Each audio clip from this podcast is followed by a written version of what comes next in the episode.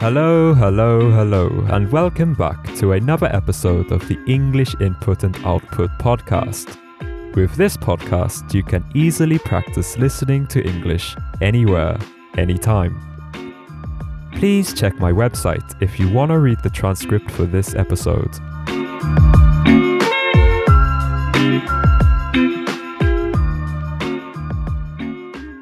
In this episode, I want to talk about chippy tea.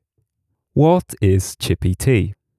Well, in the UK, a chippy is a shop where you can buy fish and chips, as well as other foods.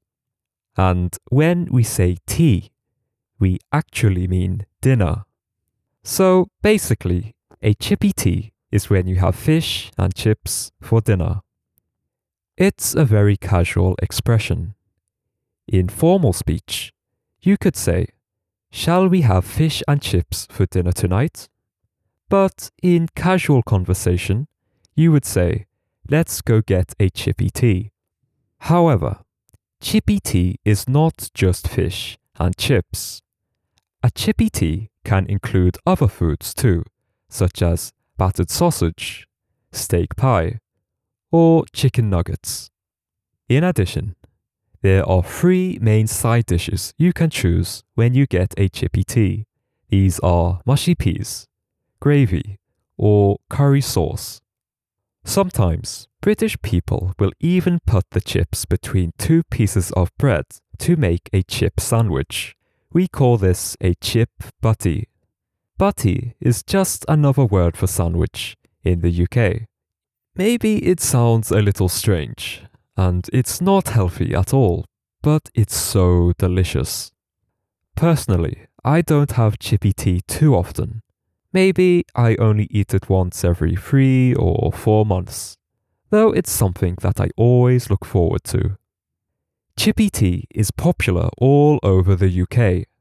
Every family enjoys chippy tea.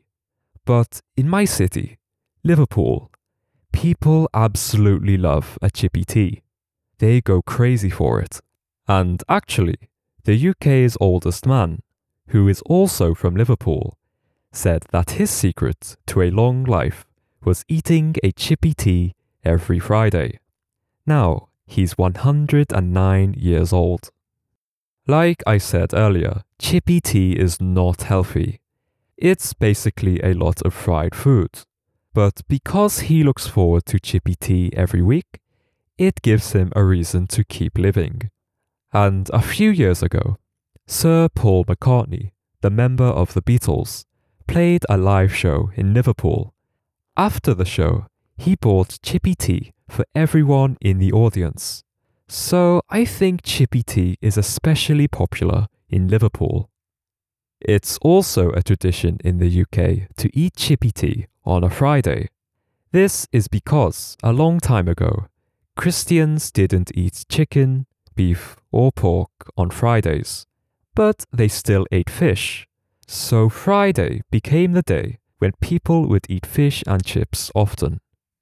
And in recent years, the first Friday of June is known as National Fish and Chips Day in the UK. So on this day, almost everyone has a chippy tea. How about you? Have you ever had a chippy tea before? Or are there any similar traditions in your country? As always, please let me know. I once had a chippy tea at an Irish pub in Kyoto a few years ago. It was actually quite good to be fair, though I think if you want a proper chippy tea, you need to come to the UK. But anyway, I think that's all for today's podcast. As always, thanks for listening, guys, and see you again in the next episode. Take care and have a good one.